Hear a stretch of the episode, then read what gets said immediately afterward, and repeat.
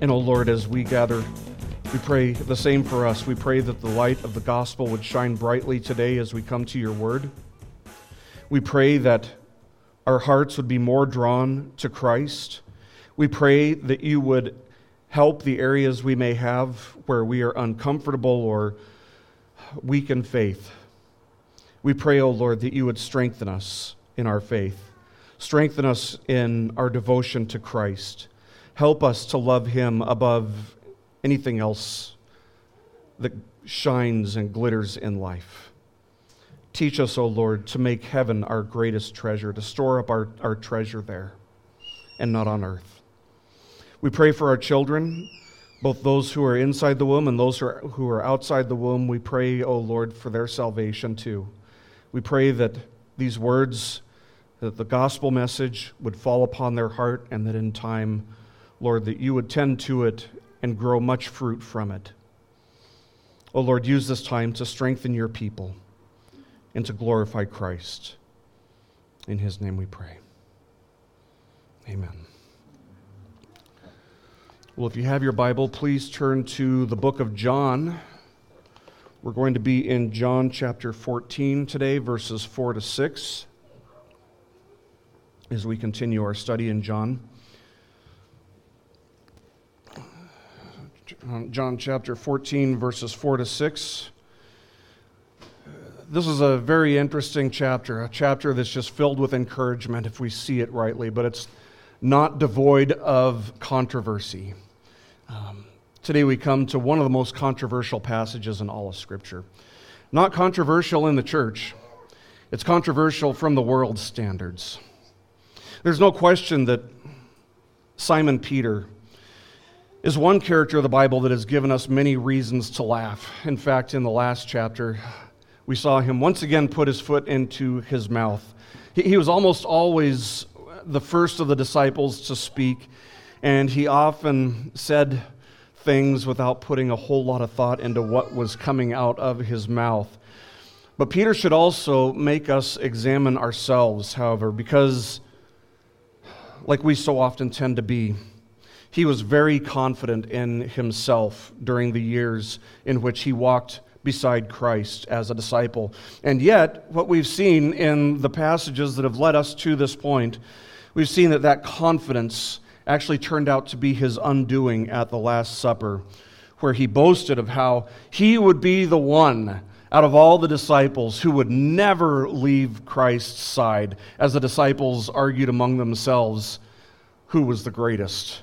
Peter was sure that it was him, only for Jesus to turn around and humble him by telling Peter that he would deny Jesus not once, not twice, but three times before the rooster crowed. But Peter does sometimes get it right. he's, not, he's not a character that we uh, that we dislike. We, we like him a lot. And part of the reason we like him is because sometimes he does get it right.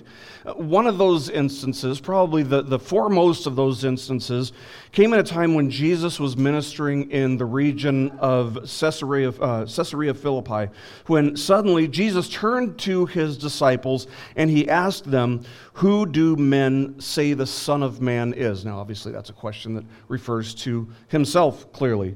Uh, we don't know which specific disciple of the group spoke out uh, on behalf of the group, but we're immediately told, and they said, so at least one of them said to him, uh, some say John the Baptist, and others Elijah, and, but still others Jeremiah, or one of the prophets.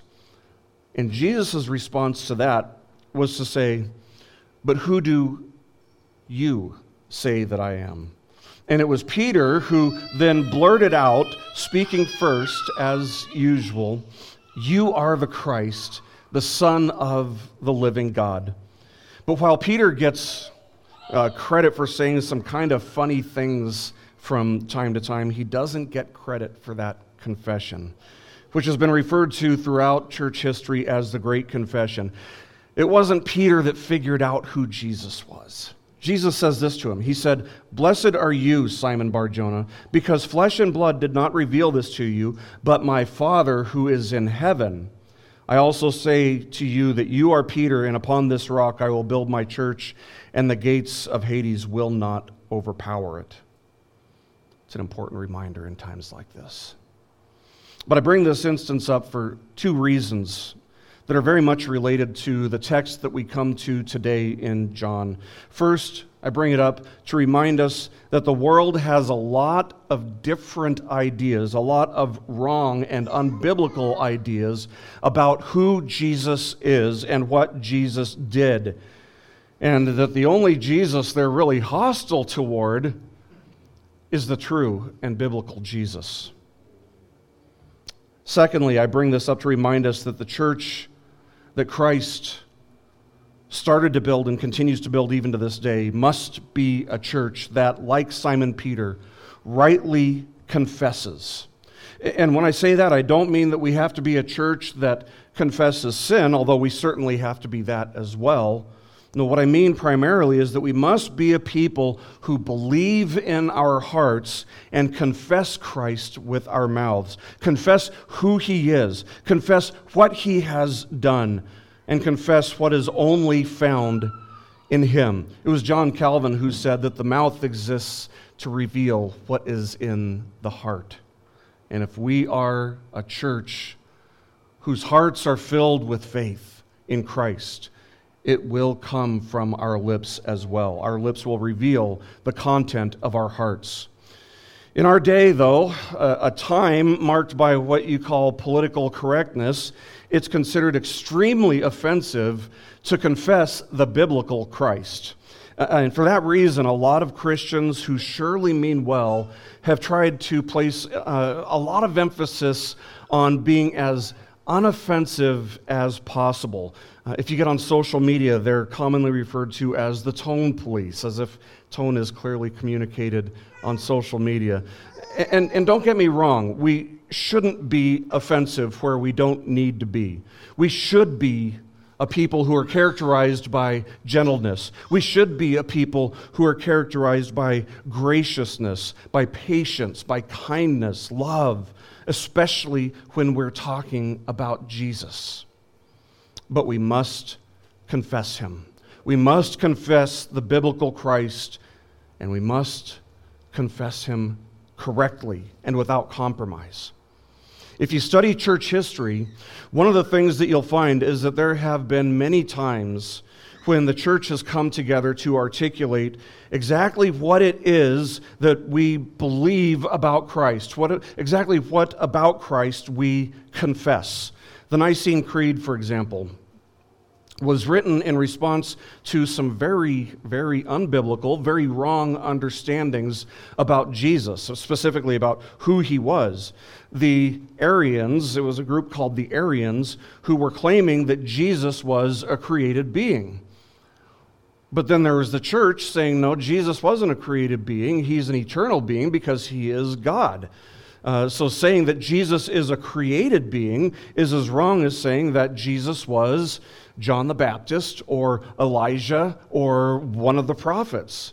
So the leaders of the church came together, uh, studied the testimony of the scriptures as they relate to Christ and his person, and they condemned Arianism as a heresy called Arianism, and they wrote the Nicene Creed to articulate exactly what it is that we believe about Jesus. It says this this is uh, starting at the beginning. It says, We believe in one God, the Father Almighty, maker of heaven and earth, of all things visible and invisible and then it gets to the part about Jesus. And this is much longer than the part about the Father, because it was Jesus' identity that was really coming into question at this time. It continues saying, And in one Lord Jesus Christ, the only Son of God, begotten from the Father before all ages, God from God, light from light, true God from true God, begotten, not made, of the same essence as the Father. Through him all things were made. For us and for our salvation, he came down from heaven. He became incarnate by the Holy Spirit and the Virgin Mary and was made human. He was crucified for us under Pontius Pilate. He suffered and was buried. The third day he rose again, according to the Scriptures. He ascended to heaven and is seated at the right hand of the Father. He will come again with glory to judge the living and the dead. His kingdom will never end. The Creed then goes on to articulate a couple things about the Holy Spirit, but the main thrust of that creed was to summarize and articulate what the Bible says about the person of Jesus, who specifically we confess if we confess Christ. This is the Christ that we confess, and it's the Christ that the world rejects. And among the reasons that the world rejects Christ is the offense that he causes. Specifically, the offense that he causes by his exclusive claims. In the passage that we come to today, we come to the claim that was, according to James Montgomery Boice, quote, probably the most exclusive statement ever made by anyone, end quote. Now, you've probably noticed the irony of our age, and it is a, a sad irony. It's a terrible irony that while the world has slipped into post modernity, there's been a very high emphasis on tolerance. And yet, the people who put those silly little tolerance stickers on their cars are completely intolerant when it comes to the true biblical Jesus and Christianity. Because if Christianity is true, if what Jesus said is true, then every other world religion is false. If Christianity is true, if what Jesus said is true, then everyone who is outside of Christianity is in for an eternity of enduring God's holy and righteous wrath in hell. After all, Jesus said, as we'll see in our passage today, I am the way, the truth, and the life, and nobody comes to the Father but through me.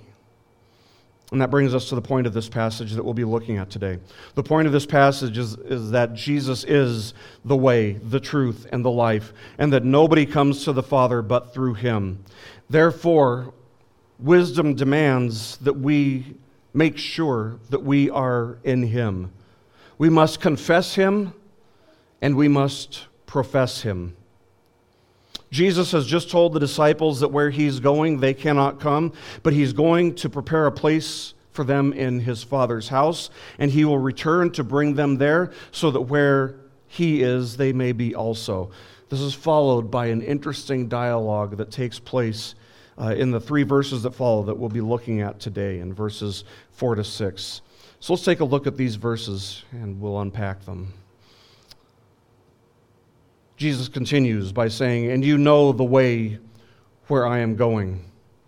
Thomas said to him, Lord, we do not know where you are going.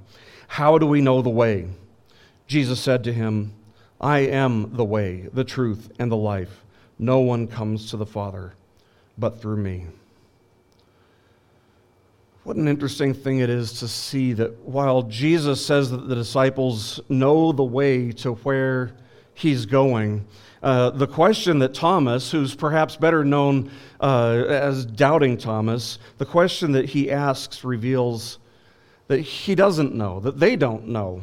Uh, he, he's thinking, okay, if I don't know where Jesus is going, how am I supposed to know how to get to where he's going? It's, it's a valid, uh, it's a logical line of argumentation.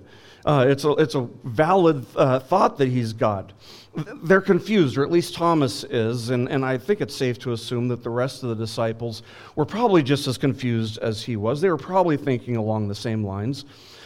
It seems as if there's a contradiction between what Jesus is saying and what Thomas asks. It seems like there's a contradiction between Jesus saying, and you know the way, and then Thomas saying, how do we know the way? But what we must see and what Jesus wants Thomas to see is that Thomas and the rest of the disciples do know how to get where Jesus is going.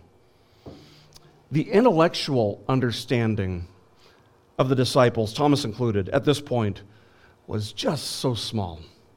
That they knew so little, they understood so little. What they know at this point is just minuscule in comparison to what they will understand in only a few days when Jesus has died and raises from the grave and appears to the disciples.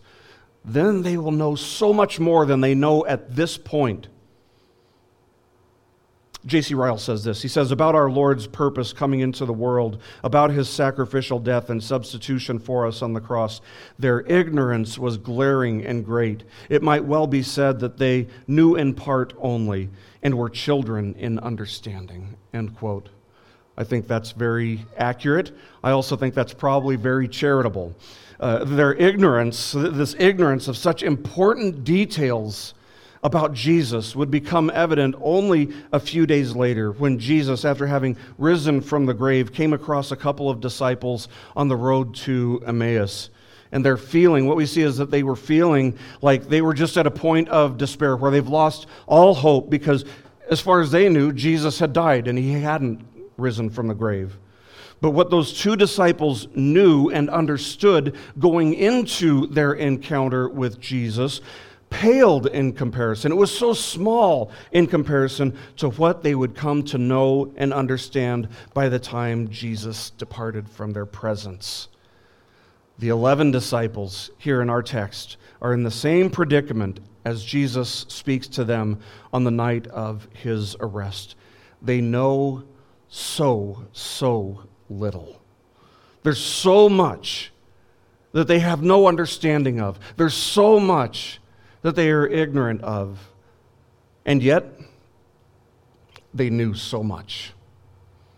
They knew so much. They, they knew more than the Gentiles, to be sure. They, they knew more than the vast majority of the Jews. They knew things that even the highly trained, the highly educated, the, the highly sophisticated scribes and Pharisees didn't know in the least bit. They knew and they believed that Jesus Christ was the Messiah. And to know Him and to believe in Him savingly, which they certainly all did at this point, was to know and to confess and to understand the most important things in all the universe.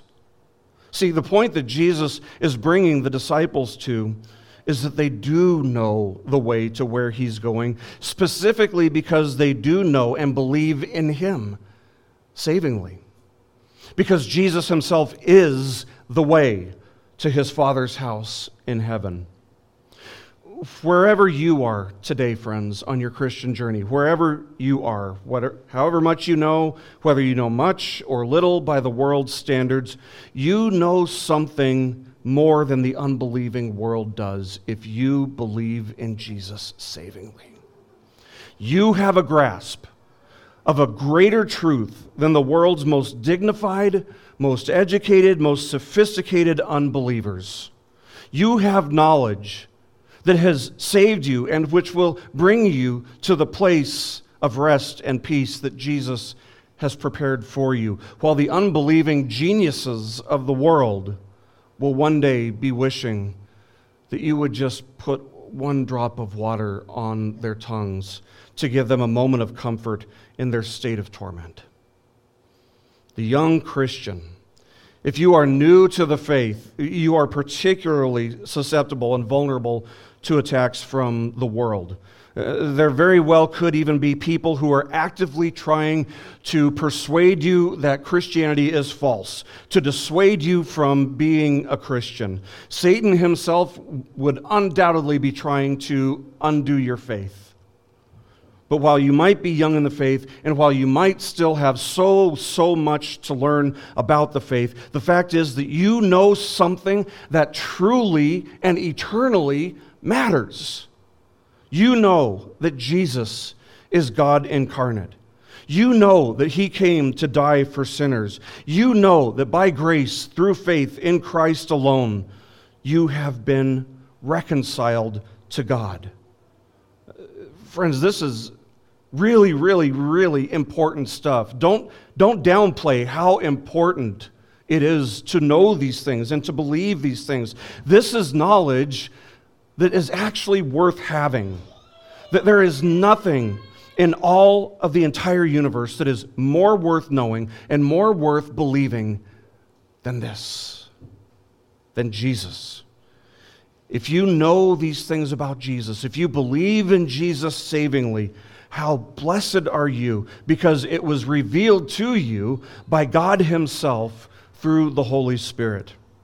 Now, you may feel like you don't know much. Maybe you'll listen to a great preacher like R.C. Sproul or, or John MacArthur or Steve Lawson or you know one of those guys and you'll think, "Wow, these people know so much. I know so little. I don't know anything." You might feel like you don't know much, and the truth is, I mean, we all do have room to grow in our understanding and knowledge of God, including all those great theologians.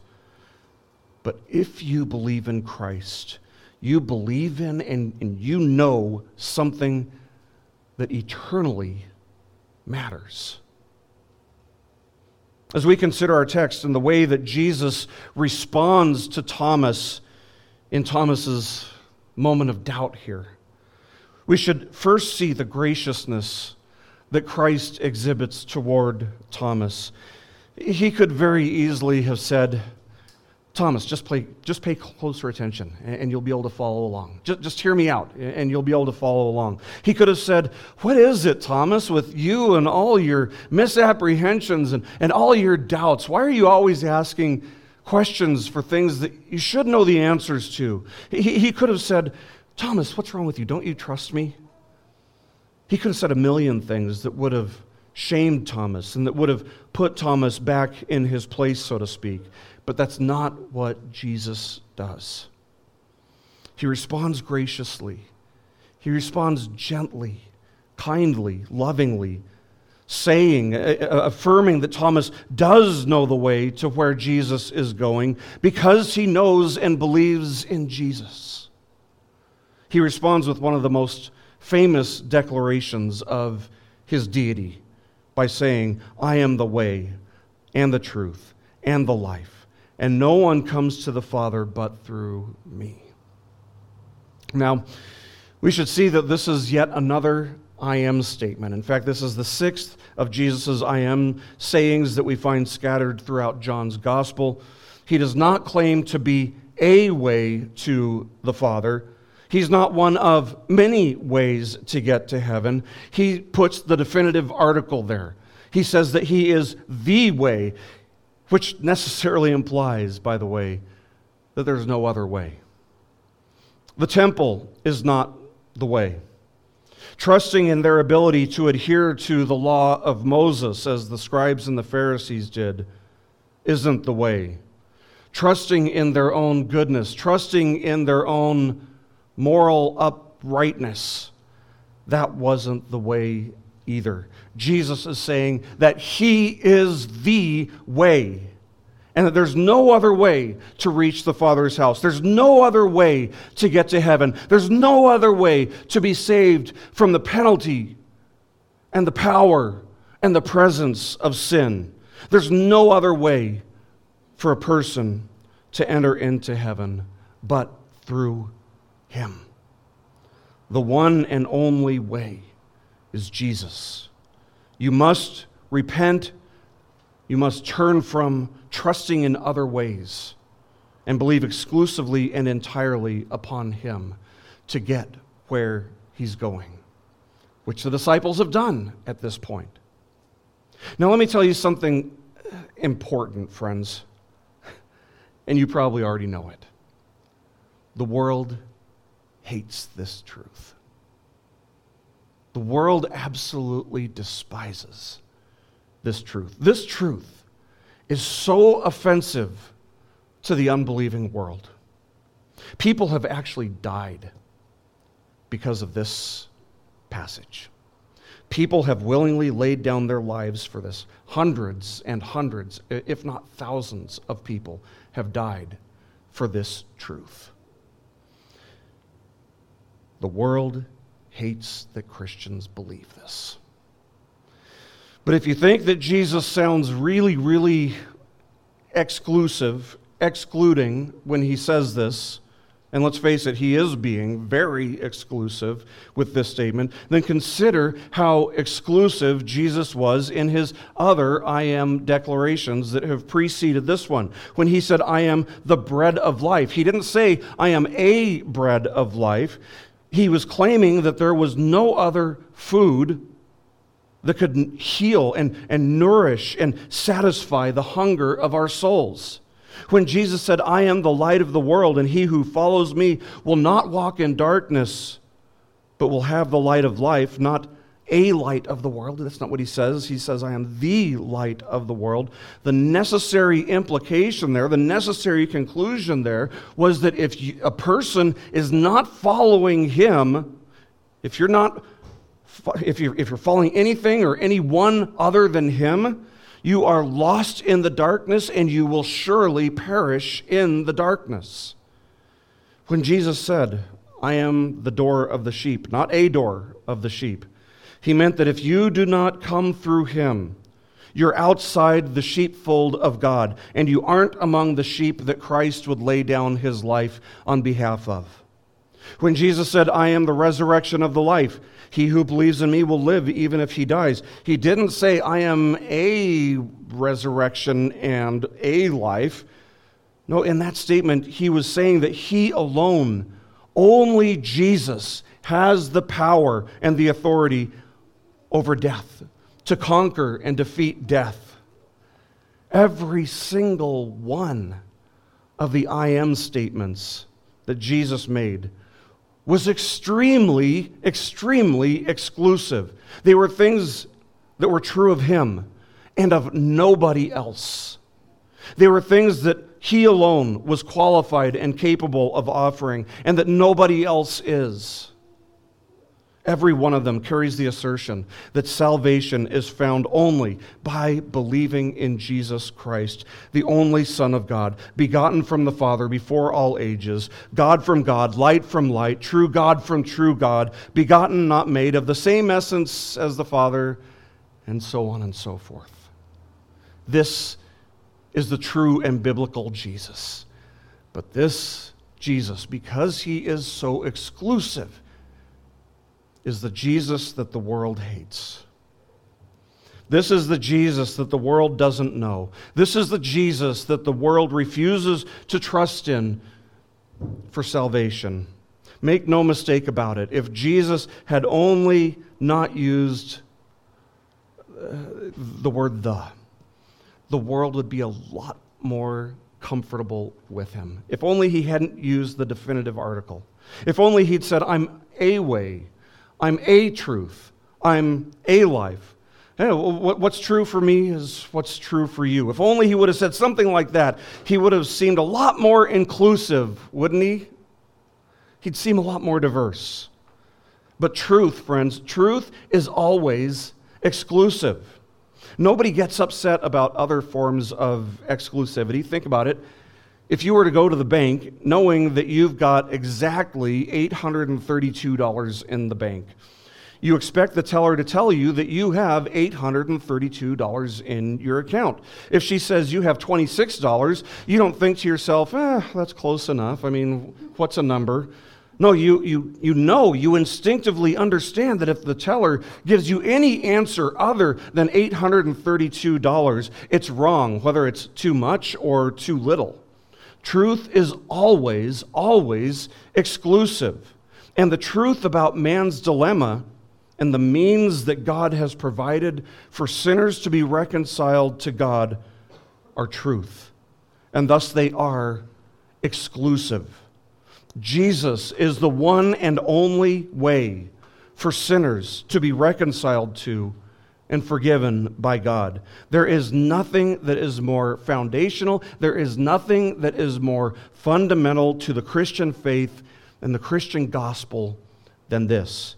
To deny this is to deny Christ. To deny this is to deny the gospel.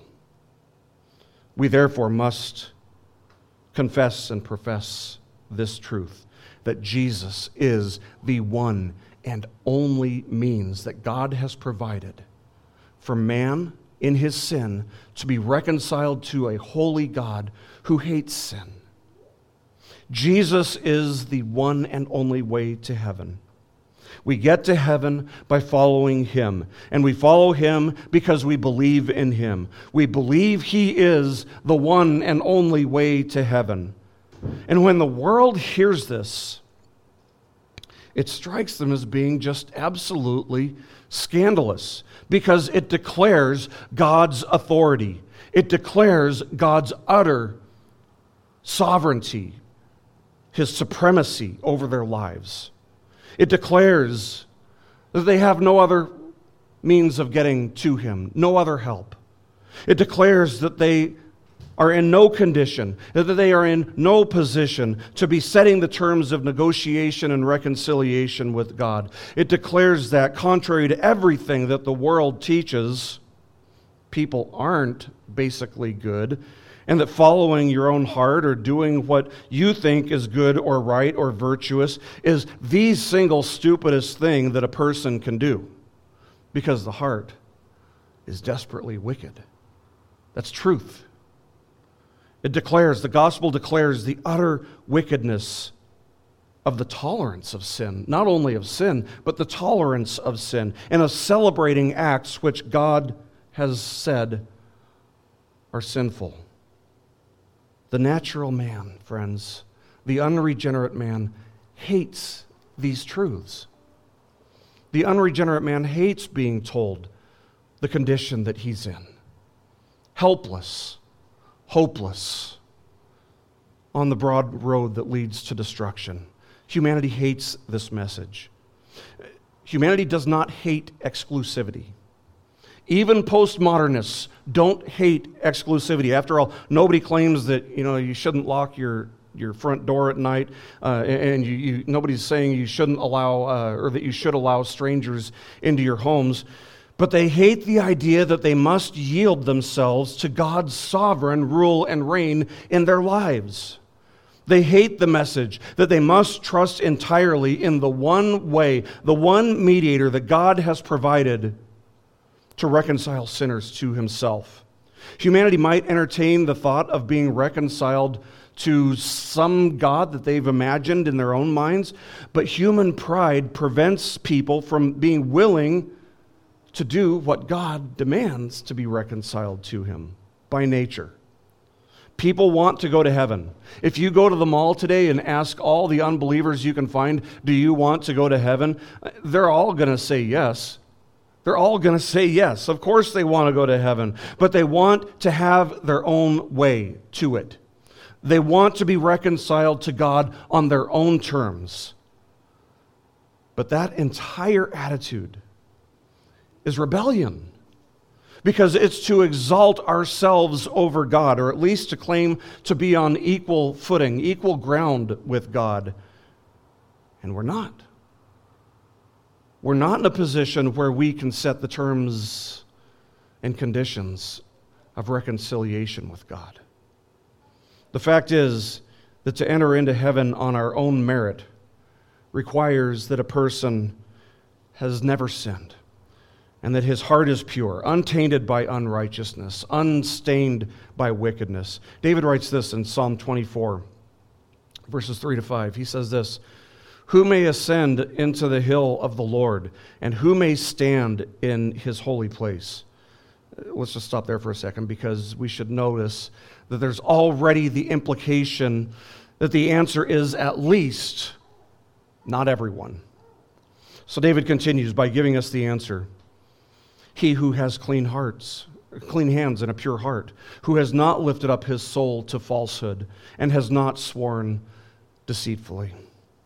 And the person who is being honest with themselves will immediately realize that they, far, they fall far, far short of this holy standard of righteousness that's only measured by God's holiness and his righteousness.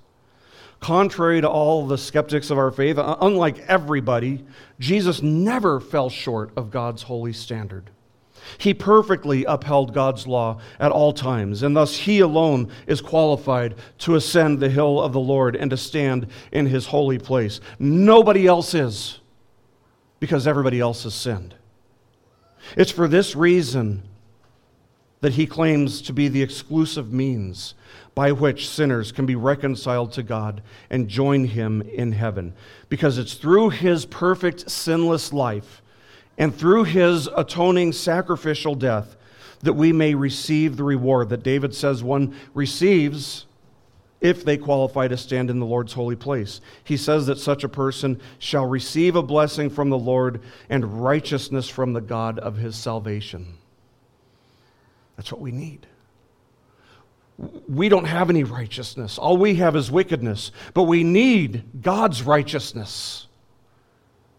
We need Christ's perfect righteousness. We have none. We need God's righteousness, and that's only received, it's only imputed, it's only credited to us by grace alone, through faith alone, in Christ alone. And that word alone is the key word in all those things. Grace alone can save us. Faith alone is the instrument by which we receive grace. And the object of that faith is Christ alone. Not grace and, not faith and, not Christ and. I am the way and the truth and the life, and no one comes to the Father but through me, he says. Now, we should remember that every time Jesus makes an I am statement, he is, in effect, claiming to be God.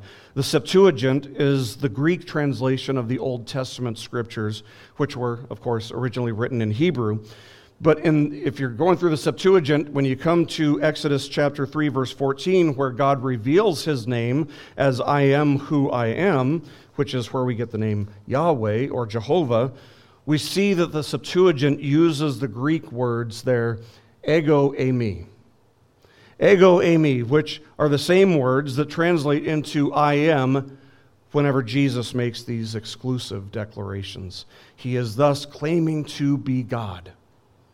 When Jesus says, I am the way, he means that he is the one and only mediator who stands between a holy God and fallen sinners.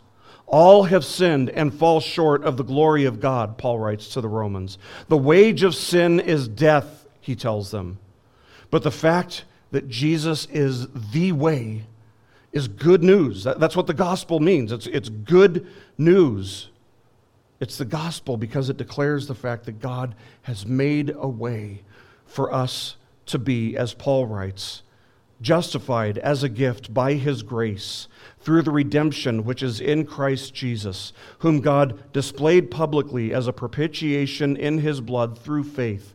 This was to demonstrate his righteousness, because in the forbearance of God he passed over the sins previously committed. For the demonstration, I say, of his righteousness at the present time, so that he would be just and the justifier of the one who has faith in Jesus. That's from Romans chapter 3, verses 24 to 26. R.C. Sproul made an interesting observation on verse 6. He wrote this He says, quote, the structure of this statement is such that Jesus was not giving a string of descriptive terms. He was not saying, I am A, the way, B, the truth, and C, the life. Rather, this statement is in an elliptical form, so that Jesus was saying, I am the way because I am the truth and because I am the life. I am the way to the Father because I am the true manifestation or revelation of the Father. I am the way to the Father because I alone have the power of eternal life. End quote. We need the way to be revealed to us because by nature, all of humanity is lost in the darkness and we need the truth to be revealed to us because we won't figure it out for ourselves and we won't believe on our own. Humanity's predicament is that by nature we are ignorant of and blind to spiritual truth. That's the point that uh, Paul makes in 1 Corinthians chapter 2 that the natural man cannot understand spiritual truth because those are spiritually discerned. How can the natural man who has no spiritual discernment understand or discern spiritual truths? He can't. He can't. All he can believe is a lie. Humanity is able to gather some truth about God by natural revelation. But what do we do with that truth by virtue of our nature? What do we do with truth about God by virtue of our nature? Romans chapter 1 tells us we suppress it in unrighteousness. We bury it, we hide it, we put it the furthest thing we can from our minds. Romans chapter 1 verse 25 tells us that humanity exchanges the truth about God for a lie. And that, friends, is exactly how this whole mess started. That's exactly how Adam and Eve fell into sin. The devil lied to Eve. He asked her, Has God said, You shall not eat from the tree of the garden? Think about that for a second. What a, what a silly question. In, in other words, uh, he's asking her, Isn't God a tyrant? Isn't he cruel toward you? Isn't he withholding his blessing from you? He's not really providing for you, is he? That's really what the question boils down to. I mean, think about it. What were they supposed to do? Starve? No, what God had instructed was that Adam and Eve could eat from every tree in the garden except one, and that is the tree of good and evil knowledge. But Satan's question was concealing a lie. It was suggesting to Eve that God's instructions, that his precepts, were not for their good, but that they were restricting their freedom. The lie was that they could become like God by distrusting Him and breaking His precepts. He, says to her, You surely will not die, for God knows that in the day that you eat from it, your eyes will be opened and you will be like God, knowing good and evil. It's a lie. It's a lie.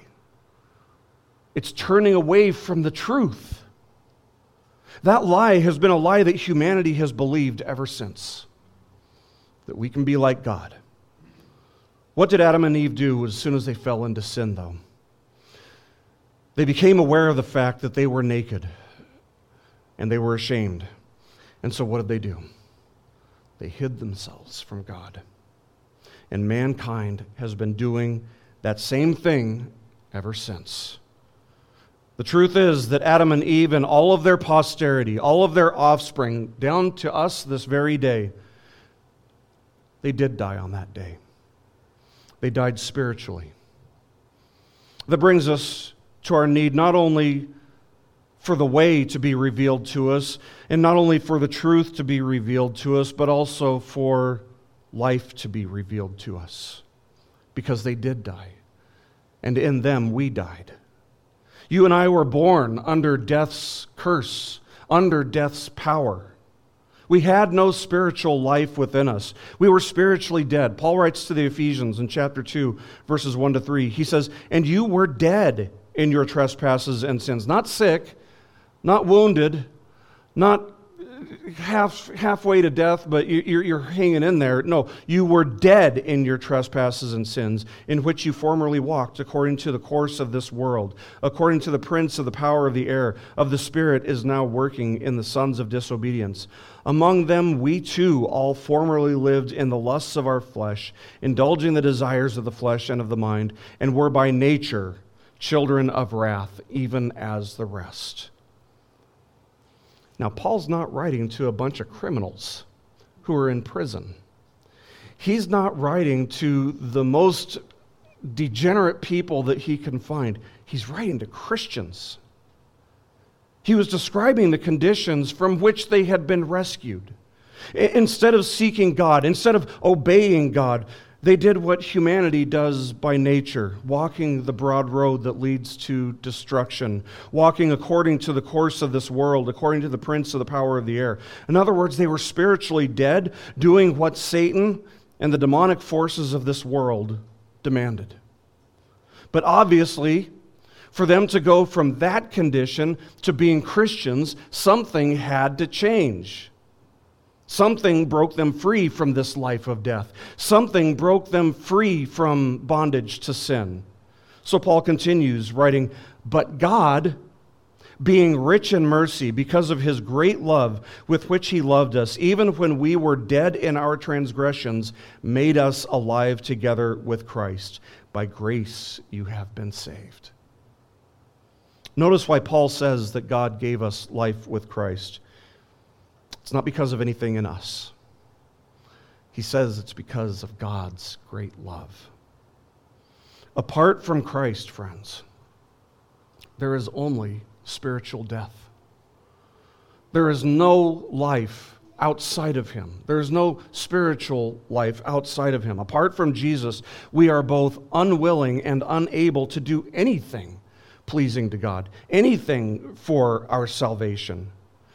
But Jesus came in order that his people may have life, may have spiritual vitality, the ability to not only desire to live for God and to please God, but the faith to continue it, that we may have this life abundantly.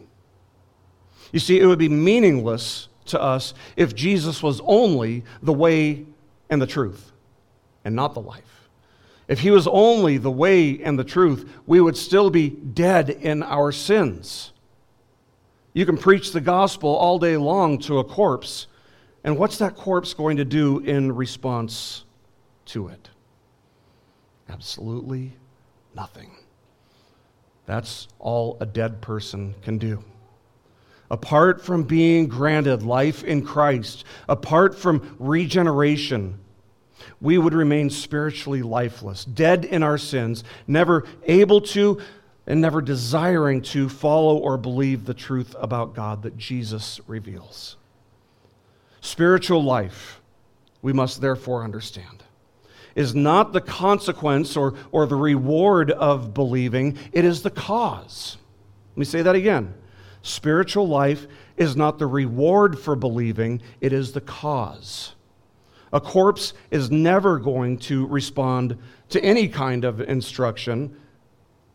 God must make us spiritually alive in order that we may believe. In Ezekiel's vision of the valley of dry bones, that's an illustration of this principle. What could those dry bones do for themselves? If if God didn't do anything and Ezekiel just went into the valley of dry bones and started preaching, what could happen if God didn't do something? Nothing. Who among the dry bones was going to respond? Not even one. But this is what we read in Ezekiel. This is what God instructed Ezekiel. Ezekiel chapter 37, verses 4 to 6. God instructs Ezekiel, prophesy over these bones and say to them, O dry bones, hear the word of the Lord.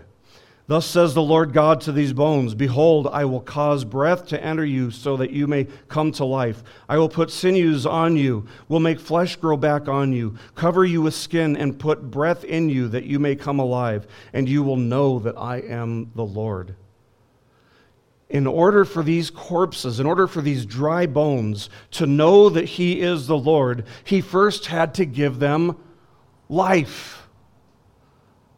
And what were the means that God instructed to cause that?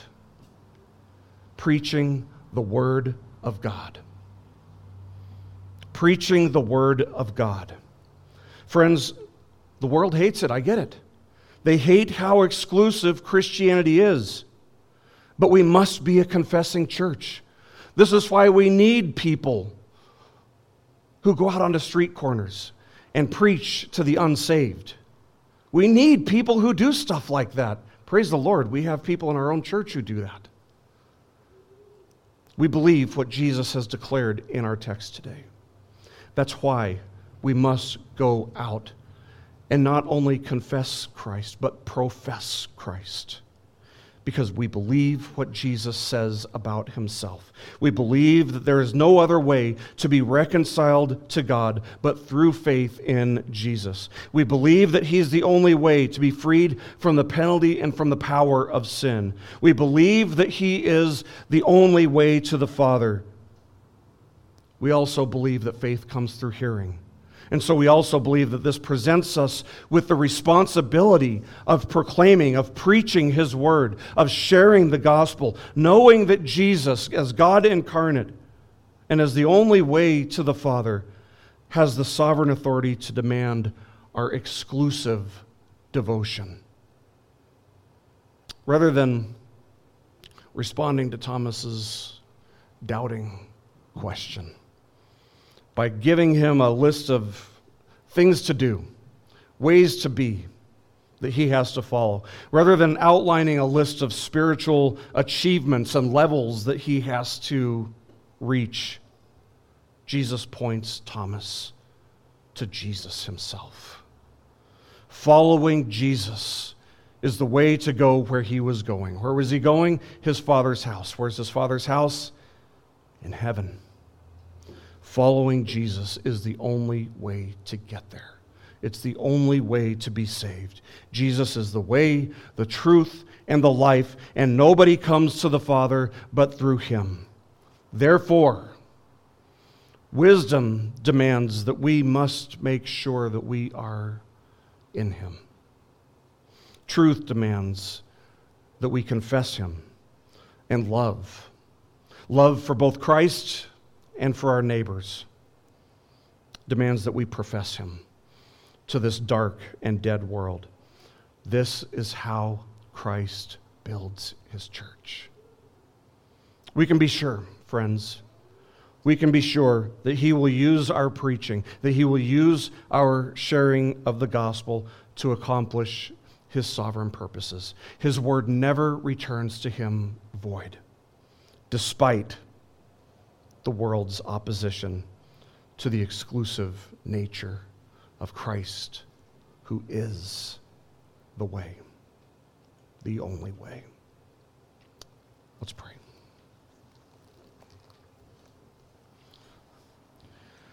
Our most gracious Father, we thank you for your word. We thank you for the way that it instructs us, for the way it teaches us, for the way it confronts us but also for the way that it comforts us. We pray, O oh Lord, that these exclusive claims that Jesus made would ring true in our hearts. And Lord, we pray that you would give us much, much graciousness, much kindness, much patience with those who hate the exclusive nature of Christ and his gospel. But we also pray that you would give us courage and conviction to share the truth about Jesus, to share the light that we've been given, to shine this light into the darkness for the glory of Christ. We pray, O oh Lord, for our neighbors, maybe even for our family members who don't know you, who dwell in darkness. And we pray for courage to proclaim the gospel to them, but also wisdom and compassion. Oh Lord, teach us to be more like Jesus. We thank you for the great responsibility of the Great Commission, and we pray that by the power and the conviction of the Holy Spirit, it would bear much fruit for us to see. Oh Lord, we know that you are sovereign over all things and that nothing is impossible for you. And so we pray that even in this dark, spiritually dark climate that our nation has fallen into, we pray for much light to be shined into that darkness and for you to draw many, many to Christ for his glory. We pray this in his name. Amen. This message has been brought to you by BibleStudyPodcasts.org.